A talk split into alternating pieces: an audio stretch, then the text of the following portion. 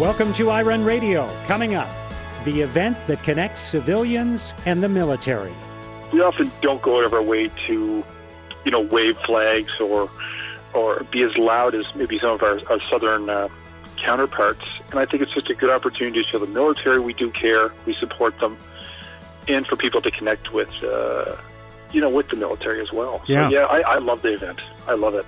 How races can have less of a carbon footprint. I think people are reluctant to say, oh, wow, you know, this thing that I've been training for that's really important to me, some sort of milestone or goal that I'm working towards, is actually extremely detrimental to the planet, you know? So it's it's can you find those ways to hit those goals and personal best and have those novel experiences in the least environmentally destructive way possible? And I think increasingly people are real, realizing that yes, they totally can. And Terry Fox's legacy continues 39 years after the Marathon of Hope. To see the his legacy grow the way it has, um, young people, new generations of children, and um, uh, continuing what Terry started, it is truly amazing. And Terry would be so proud to know that his sacrifice in 1980 has um, made an impact on cancer research and the lives of so many. On this edition of iRun Radio, we'll talk to a runner who's getting ready for the latest edition of the very inspiring Canada Army Run. iRun's Sarah Lazarevich will talk to us about how races are becoming more environmentally friendly and what runners can do to lessen their carbon footprint.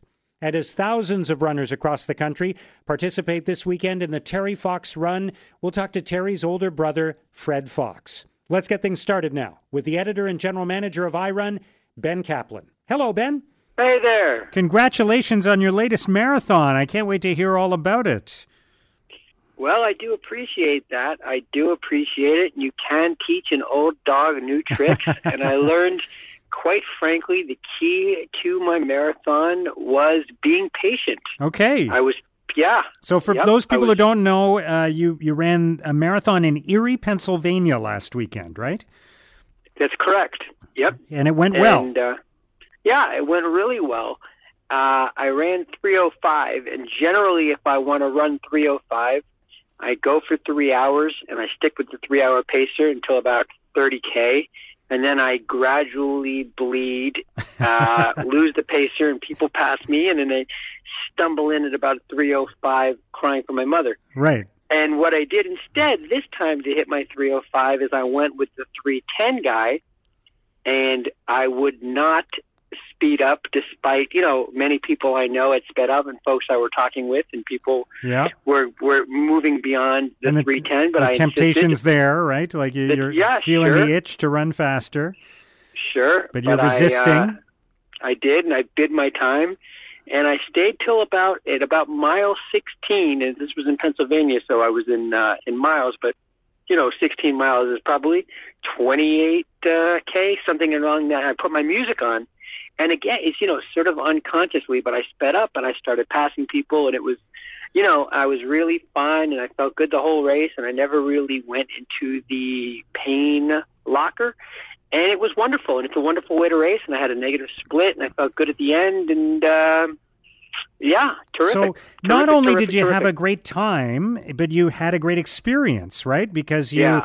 And that is, you know, look, you, if you're racing for time, there's all kinds of ways to do it and and sometimes uh, depending on the day and depending on what your goal is, you're going to have to go through that that painful phase of a marathon, that last 5k really being demanding. We've all been there, but uh, but in this case, you found a way to not only achieve the time you were looking for, but also enjoy the experience and not have the second half, and particularly the last five to seven k, be agonizing. Yeah and i'm not sure i want to nor need to put myself in that agonizing state i Yeah. believe that putting yourself in that is a good way to stop running and i think the time goals that we sort of pick for ourselves are somewhat arbitrary Sure. Because how do you really know? I mean, you know, what are you willing to do? I mean, and what's even healthy to do? And what are you willing to risk in terms of, you know, having to walk or having to go to a medic or something like that? So I was, uh, you know, I was Yeah. pretty, pretty contented that my really only goal for the race was to sort of you know, finish with grace is what I was saying. And then, you know, as it got closer, I was thinking, you know, 310 would be good. I, you know, I needed 320 for Boston, but you know, so 310 is still fast, and I've been training a lot and training well, but I wasn't really, you know, I wasn't, I didn't, I wasn't married to a number, you know.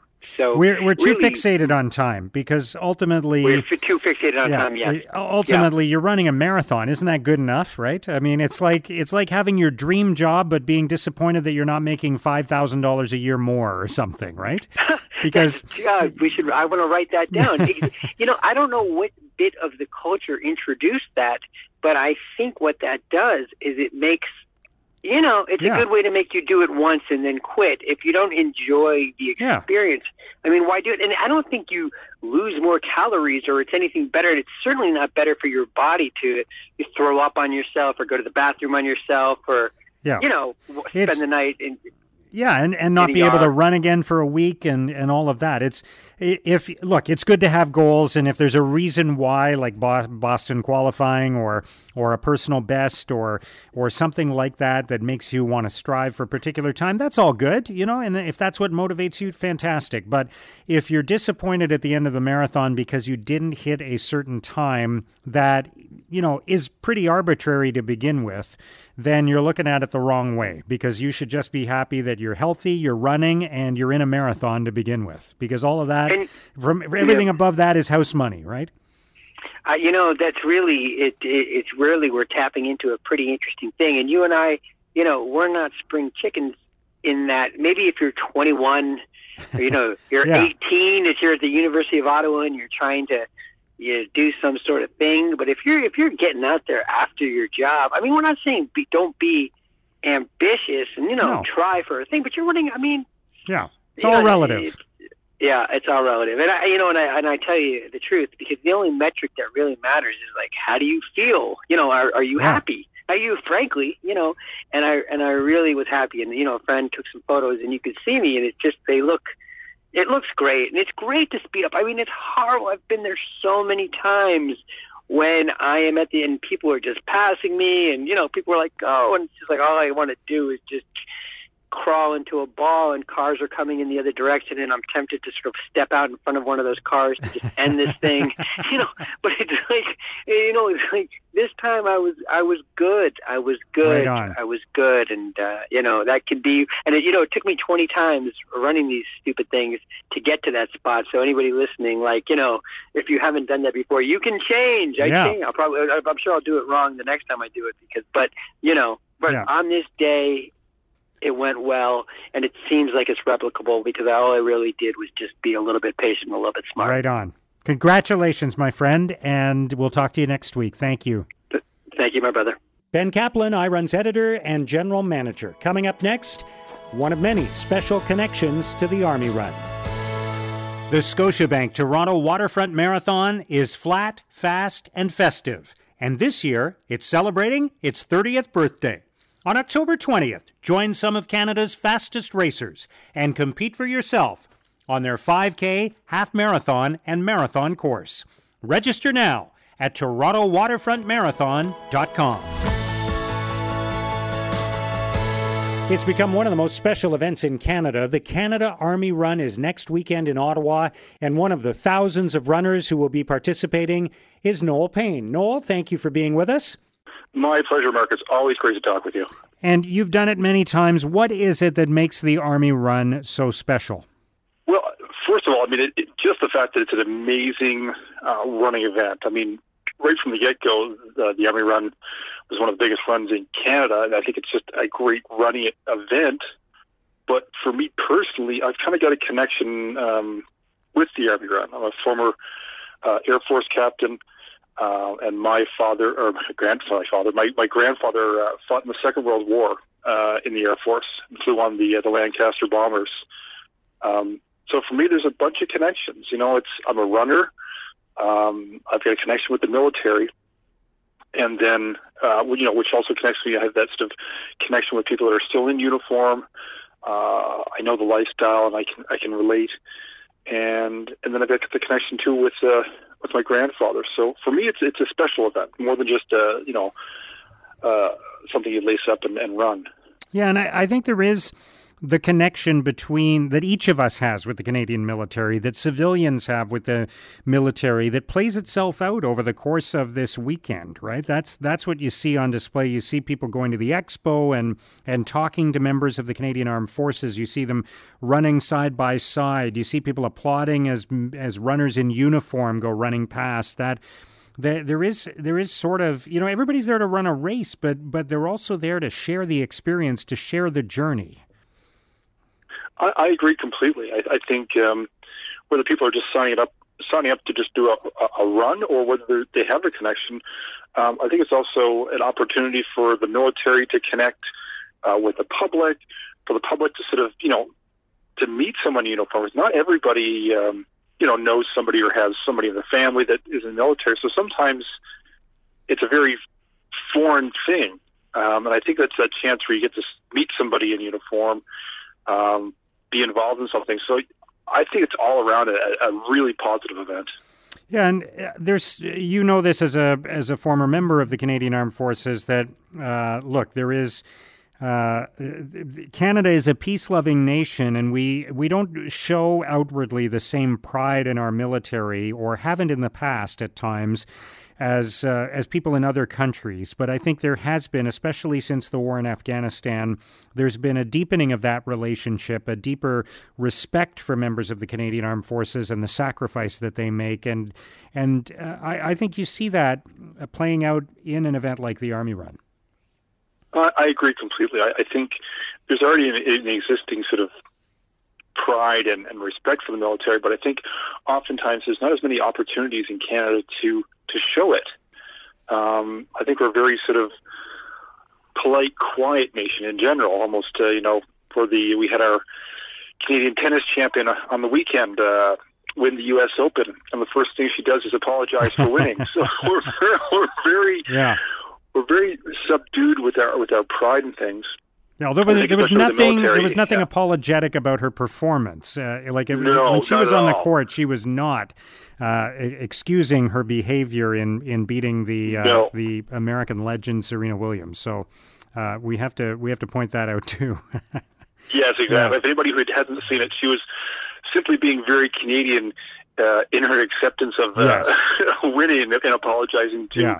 for for upsetting some of the fans. It's a very Canadian reaction. Uh, I think it's what the Army run too. We often we often don't go out of our way to you know wave flags or or be as loud as maybe some of our, our southern uh, counterparts. And I think it's just a good opportunity to show the military we do care, we support them, and for people to connect with. Uh, you know, with the military as well. So, yeah, yeah I, I love the event. I love it. Tell me about some of your own experiences there in the in the Army Run. In the Army Run, yeah.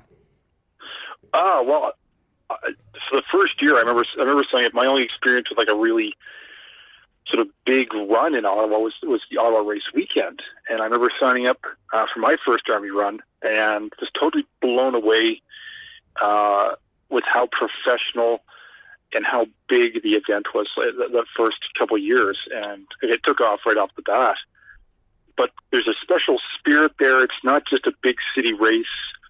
Um, there's something special about it. It brings out it brings out a different group of runners as well that you wouldn't see at some of the other races. Um, and with the the howitzer going off at the start, there's there's just something special, and I, I encourage everybody to come out. I don't know how to describe it, but there's um, there's a different feeling to the to the race weekend. And tell me, uh, you know, as a race, let's leave uh, the military side as, uh, uh to the side for a moment. Uh, just as a race, I mean, let's not overlook the fact that uh, it's it's a nice time of year in Ottawa. It's uh, it's late summer, early fall. The temperature's usually pretty cooperative, and uh, you're running through downtown Ottawa and through some very historic sites, including the Beechwood Cemetery and the grounds of Rideau Hall. So it has a unique character to it just for those reasons alone, doesn't it? Oh, I agree completely. And this year's even it could even be better because we've got that start uh, at the the War Museum, which is perfect. So I think it it, it really connects with uh, a lot of the military locations in the city. It's it's it's a unique event. It's a definitely a unique event, and it's taken it up at a notch again this year. Yeah, and, it brings a lot of people here. You know, it's I find it interesting that when I travel to other cities in the country, how often people mention the Army Run, either that they've done it or that they want to do it. It really there uh, there are a lot of events in this country, uh, running events. We're lucky that we have so many different events to choose from. But I think for a lot of people, this one really stands out as one they want to do at some point in their running careers. Exactly, and, and it's one of the few opportunities too where uh, ill and injured sort of members come out and run. So those in the military, we don't see as many coming back from Afghanistan or you know those those those missions where they're where there is sort of active combat, but so we see less of them out uh, in, in the field. But it's it's an opportunity as well to see those people who have, you know, been out there, fought for our country, or fought for causes away from their family and friends, and then come back and overcome challenges, and then come to a race and show people what they've overcome. It's pretty amazing to see as well. Yeah. Tell me a little bit, Noel, about how your own running has been going lately. Oh, before we started this interview, I gave you a quick heads up. Yeah, I'm. I was hoping to to race the Army Run and uh, sort of be a be a quick sort of snapshot of where how the training was going. But uh, as you know, Mark, as someone who's done a few marathons, um, getting to the start line is often the hardest yeah. part. Getting that consistent training. So I had a few weeks in in around you know 120, 150 kilometers Wow. and the last few weeks, just uh, yeah, last few weeks, just because of family and other stuff, it just fell apart. So I've got six weeks left to pound in some training, and I'm just gonna enjoy the army run, and I'm gonna go to the start line of my my marathon in October, uh, one just north of uh, Ottawa and Gatineau, and I'm just you know what, I'll give it whatever I've got in the legs, and we'll, we'll go from there. I think that's kind of like life and everything else, right? You gotta nothing's perfect so I will repair the training that's you know that I've done. I'll repair what what damage I can do. You know I can repair and uh, go enjoy the run. Yeah, well, it sounds like you were doing a lot of training before that, so maybe that will sustain you. Uh, I'm sure you'll be fine. Which, which event is it that you're going to be doing? It's it's a marathon. It's the Petit Train du Nord. Yes. Okay. Yes, so it's it's the one that's sort of is very slightly downhill all the way and on on an old uh, rail bed. Right. So it sh- should be a, it should be a, a fun a fun marathon to do. Yeah. In Quebec, not too far from Mont Tremblant, right? Exactly, Yeah. exactly. Kind of starts up north and kind of winds its way uh, in a southern southern direction. So, yeah, I think Mark. You'll be have- fine, I'll- You'll be fine. I'll be Don't- fine. It's Yeah. you know what it's like. It's more mental than anything, right? And any day you run a marathon is a good day, no matter what your finishing time. So I agree. I there agree. All right, great stuff. Listen, Noel, I really appreciate you joining us uh, and sharing all of your connections to the Army Run. It is a terrific event. We're looking forward to it again this year in Ottawa. Thank you for sharing your stories and good luck in your races this fall. Thanks, Mark. I, I appreciate being on, and I encourage everybody to get out there and do the Army Run. And if you haven't signed up this year, and it's and it- or even if it's too late, sign up next year. All right, good stuff, Noel. Thank you. Take care. Run on. That is Noel Payne coming up next, making races more environmentally friendly. The Scotiabank Toronto Waterfront Marathon is flat, fast, and festive. And this year, it's celebrating its 30th birthday. On October 20th, join some of Canada's fastest racers and compete for yourself on their 5K, half marathon, and marathon course. Register now at TorontoWaterfrontMarathon.com. We love running races, but they haven't always been particularly environmentally friendly. Races create a lot of garbage. And then there's the carbon footprint of flying to a destination event. Sarah Lazarevich is a runner in Toronto who has been writing about this issue for iRun, and she joins us now on iRun Radio. Hi, Sarah. Welcome back. Thank you. Thank you for having me. So, as a runner, we we have a lot to think about when it comes to the environment, obviously, because we're traveling to races in other places, sometimes by car, sometimes by plane, and then you know the races themselves. We I think we all have to acknowledge when you know we're getting handed all this stuff at the expo, and then on race day itself, and we're just discarding it. You know, there is a footprint there, isn't there?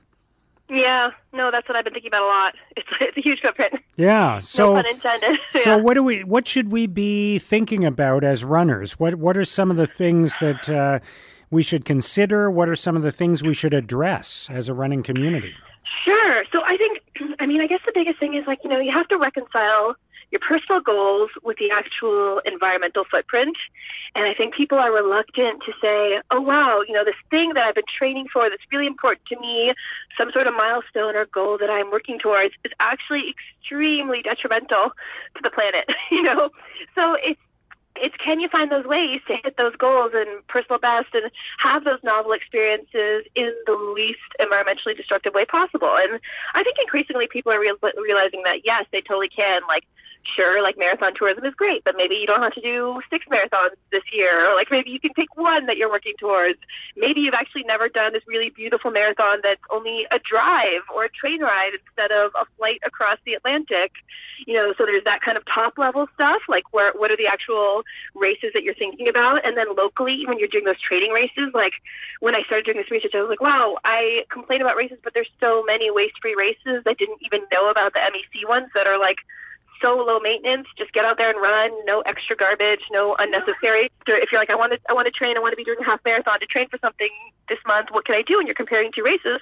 Look at the one that you know doesn't doesn't do as much environmental damage as the other ones. And a lot of the bigger races obviously are becoming much, much, much more sustainable. Like with you know Chicago setting the pace, being completely zero waste. Um, gosh, I keep unintentionally punning. Uh, and uh, lots of races following suit. And you can go now and you can see like what are their you know lots of them do environmental assessments. Lots of them publish their sustainability goals and tell you you know what they're doing to remediate the fact that you know 30,000 people flew to the town and used I don't know a million paper cups and and whatnot. So there's tons. There's tons that we can do. Yeah. Yeah, and it's it is it does put us at odds with ourselves, right? Because we want to explore and see the world. Uh, exactly. We want to participate in these events, and then we have to confront the fact that uh, that they cause damage. And and it and it's interesting to me because the more you travel the world, the more you care about it. And yeah. and the and but then again, the more you travel the world, the more of a footprint you make. So yeah, there are all these yeah. sort of there are all these sort of paradoxes to this. Yeah, and I mean it's the hardest thing for people to wrap their heads around. People get really defensive. Like when the New York Times recently published their epic piece about, you know, we got to stop traveling. You can just see the comments of people because we've also been given this party line for so long. That travel's good for you. You have to broaden your experiences. You know how to fight xenophobia, travel, and it's been sort of like you know sold to us for so long as this like mind enhancing thing that we are that we are we're doing a service to the world by expanding our own horizons and traveling and supporting, you know, people tout the same lines. Like, you know, we're supporting local economies. And it's like, you actually have to step back and say, a lot of times it's not healthy tourism. You know, it's great. Everybody loves to travel, but, you know, we just can't do it at the scale that we're doing. And we can't use our own personal goals as like a way to rationalize or justify, justify our footprint. You know, it's just like, it's okay. You know, lots of us, you're going to travel. Maybe you have this plan in five years, you want to run this marathon, who knows where, and that's fine. But just admit what it's doing, and and just try to be conscious about those choices. So you know, I certainly wouldn't say give those things up. Like my husband's running um, a marathon this weekend, but it's great because it was a four-hour drive away instead of you know flying to meet a bunch of friends in California, right? So it's Yeah. just you can have great experiences and keep training and keep running and see beautiful places. Um, and often there's like so many opportunities right around you that you might not even have been aware of because, you know, running the Dublin Marathon seems more exciting than running the marathon that's in a nice city three hours away. Now you mentioned the Chicago Marathon and other events that are that are trying to be much more sustainable. What are some of the things that they're doing in order to in order to accomplish that? Yeah, Chicago's doing like all sorts of stuff, like the the dirt, the the compost generated at the marathon. I hope I get this exactly right. Is actually like turned into garden mulch that is then used to like you know fertilize the parks uh, around the marathon site, like above and beyond, right? And if you go, they actually have comprehensive information on their on their website where you can see everything they're doing. I mean, just right down to like you know the, the snacks being offered. The I mean, I think they still give medals, but just you can do so much and and i think the uh, there, there's a lot of like preconceived worry about sponsors not being on board and things like that and from people that we interviewed, like in chicago and elsewhere they're often happy to be on side um, Chicago is just one. I think it was the Calgary Marathon. You know, they they I think Jugo Juice or another company that people wanted to sponsor, and you know they said, sure, you could you can be here, but is there any way you could switch to compostable cups? And I think um, a lot of races get worried about will people come on board, and they almost always say yes. They're happy to learn, and they're like, no problem, we're happy to do that, right? We're happy to reduce the waste in any way we possibly can. So you know, it's it's all those little things along the way. The race itself, the can you switch to a digital race kit instead of you know a bag full of stuff that people don't want. If you provide digital freebies, like a digital coupon is amazing because you're still getting that sponsor love. You're, you're providing someone an opportunity to get something if they need it, but you haven't printed all this paper or given people things they really don't want. So, you know, just thinking about the ways to switch up all those little things along the way. And obviously, it can be difficult. Not everybody wants to carry water. You know, you're still going to need certain kinds of things, but there's so many things you can do um, along the way. Yeah. Yeah, and, and there are other options. I think that's what we're learning that uh, the defaults aren't necessarily the only choice, right? So exactly. Yeah. Yeah. The defaults aren't the only choice, and um, people tend to have a preconceived notion. Like once they do a race, they want it to always be that way. So when new races start up, like the Calgary founders a couple years ago were talking to us about starting another race, which is a race at the zoo, but it was a brand new race. So when you start a new race, you have a chance to switch up those defaults and say, okay, maybe this is a race that doesn't use any waste. Maybe this is a race where you don't get a T-shirt and a medal and a trophy and a whatnot. You and and if it's set that way, then those are people's expectations. And so instead of people feeling like, oh, I took something away from them, they they don't get as much as they used to for their admission fee. They feel this is totally what how this race is, and now the terms have been set. Yeah, that's a great point. But I think there is room for existing events to say, you know what, we don't want at the end of this event for our legacy to be thousands of happy runners and tens of thousands of paper cups going to landfill. Exactly. Right.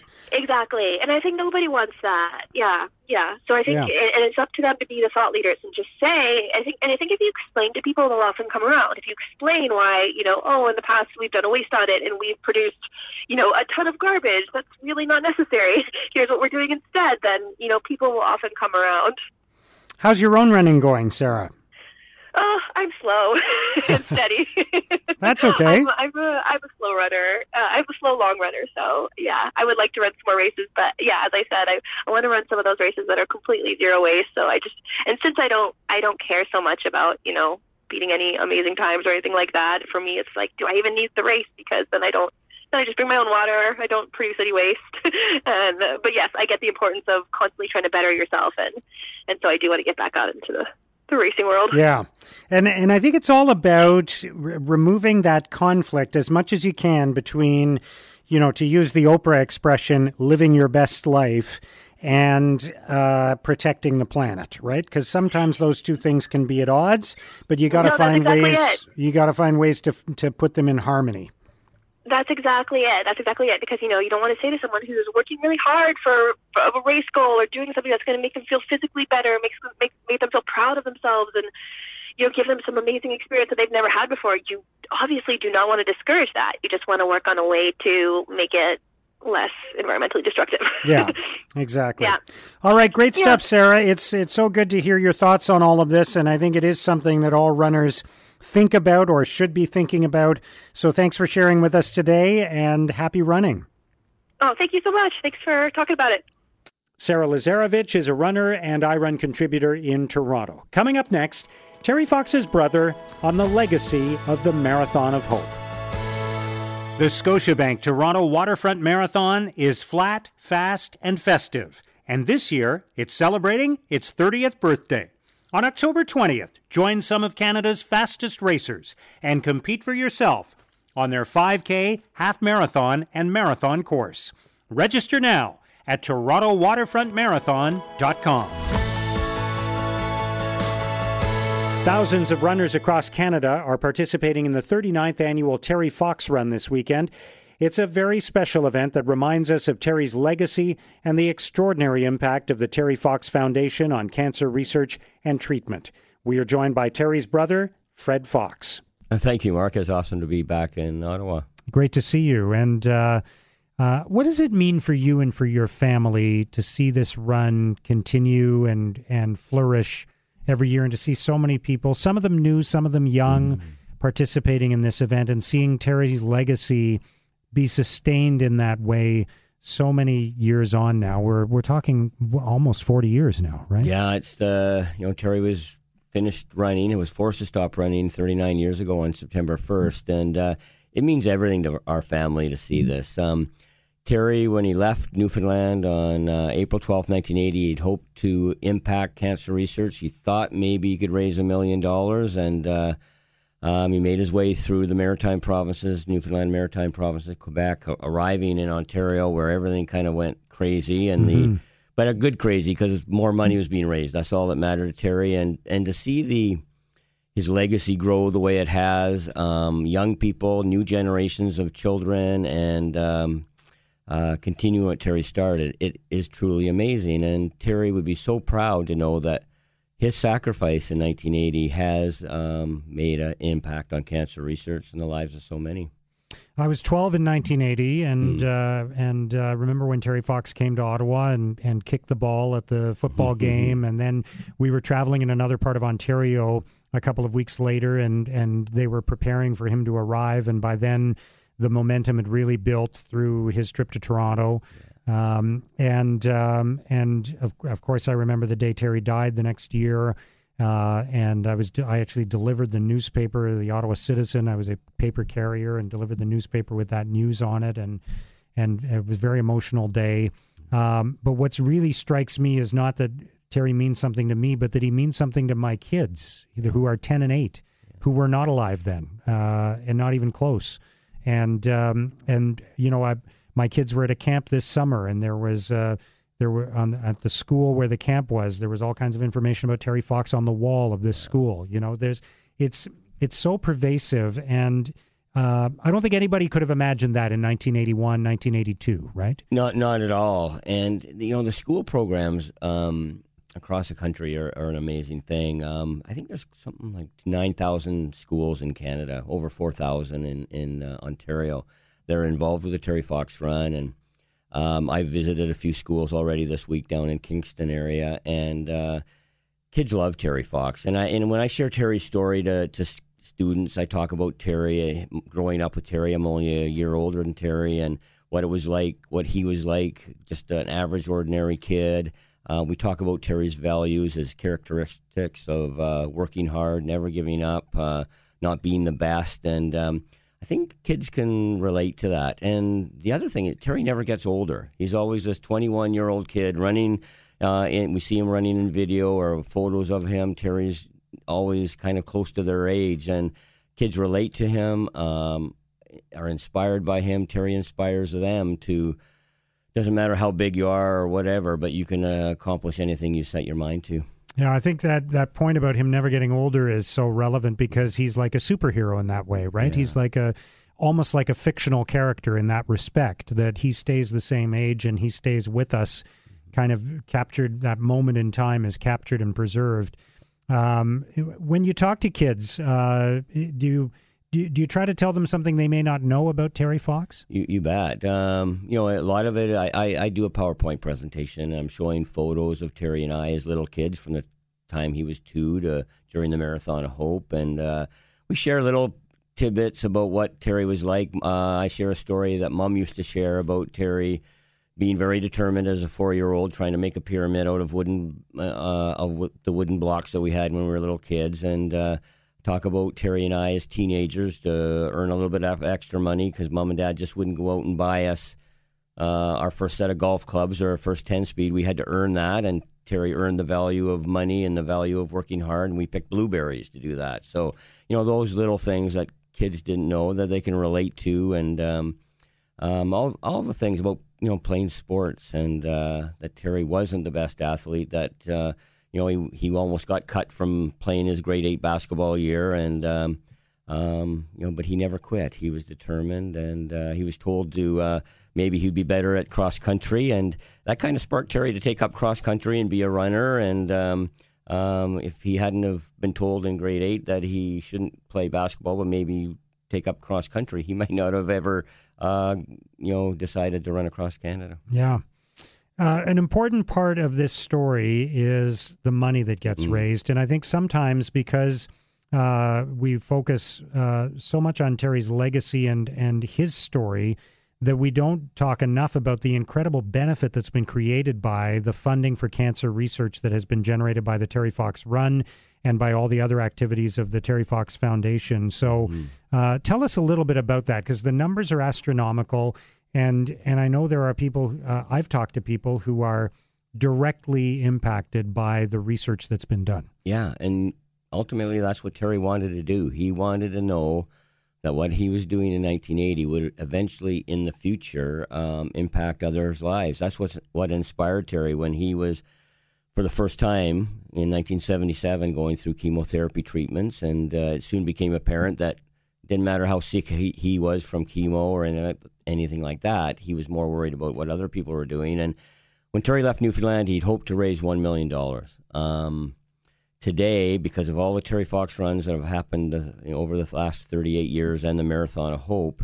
Um, we're over 750 million dollars, and I, you know, I, I, don't like to really focus on the dollar amount as much as I do about uh, the impact it's had. And uh, so many people are surviving because of research today. Canada has some of the best researchers in the world. Um, um, and uh, survival rates are so much better in in the cancers that we know people who have been diagnosed, whether it's breast cancer, prostate cancer, lung cancer, uh, childhood leukemias, are so much better than they were 10, 20, 40 years ago, and uh, that's what Terry would be the proudest of.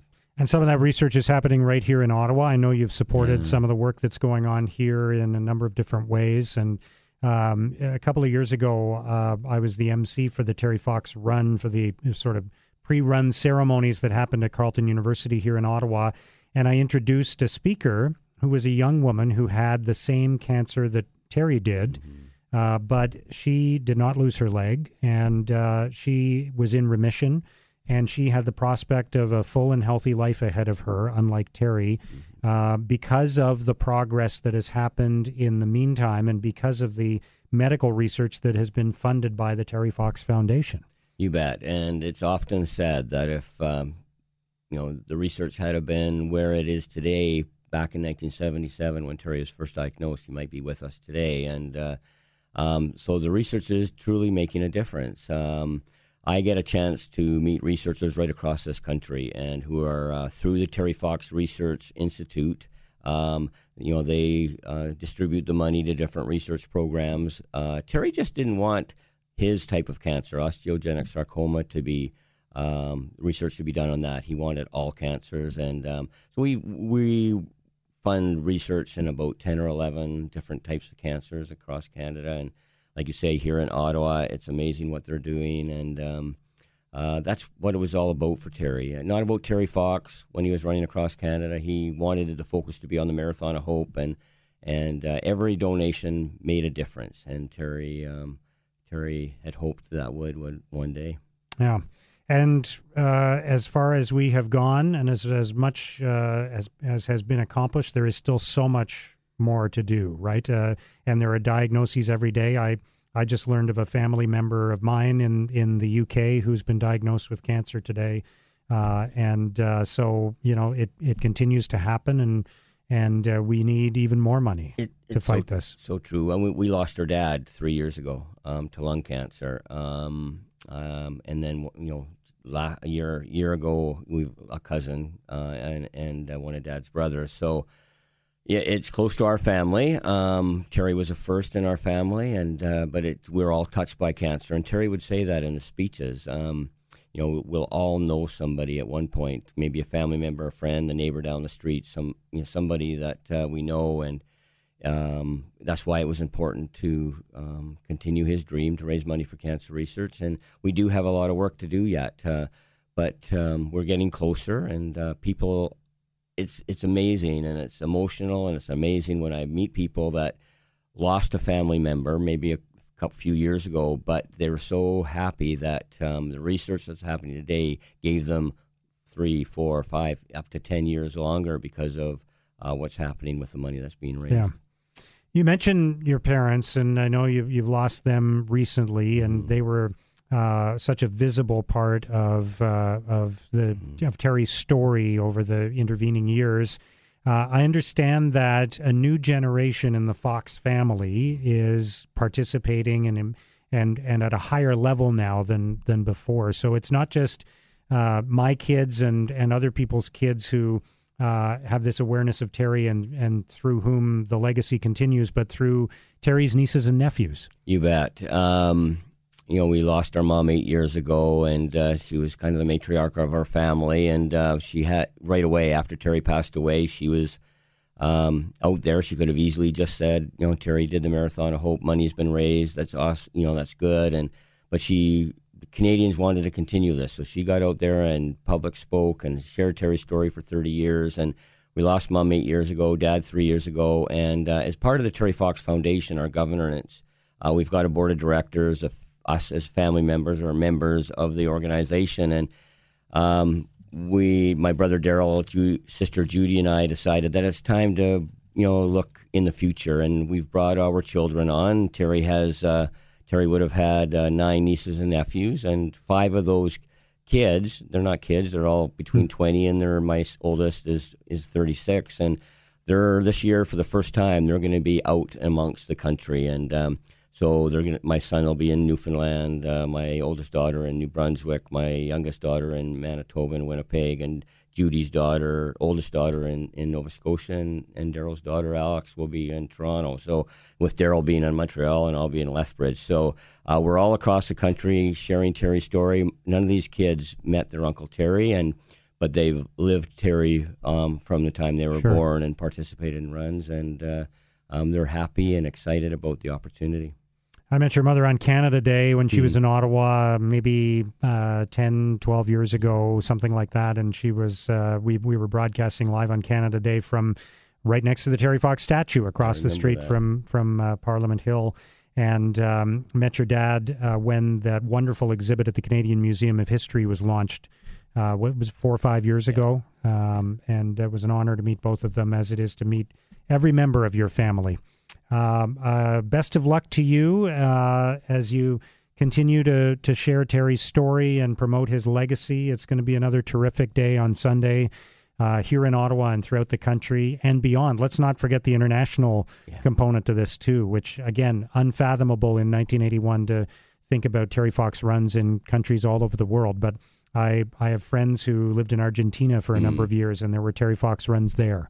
Incredible. Yes, it's amazing, and uh, we've had the opportunity. I was actually in New York last October and uh, celebrating their 25th annual Terry Fox wow. Run in Central Park. Canadian from Regina organizes that event and have been had the opportunity to be in in Doha, Qatar, and uh, in Dubai as well. So it's amazing that Terry's uh, message of hope, making a difference, is also in uh, countries around the world. Absolutely, as Canadian as the Maple Leaf. You bet. Fred, thank you so much, thank and good you. luck with the Terry Fox Run on Sunday. Thanks, Mark.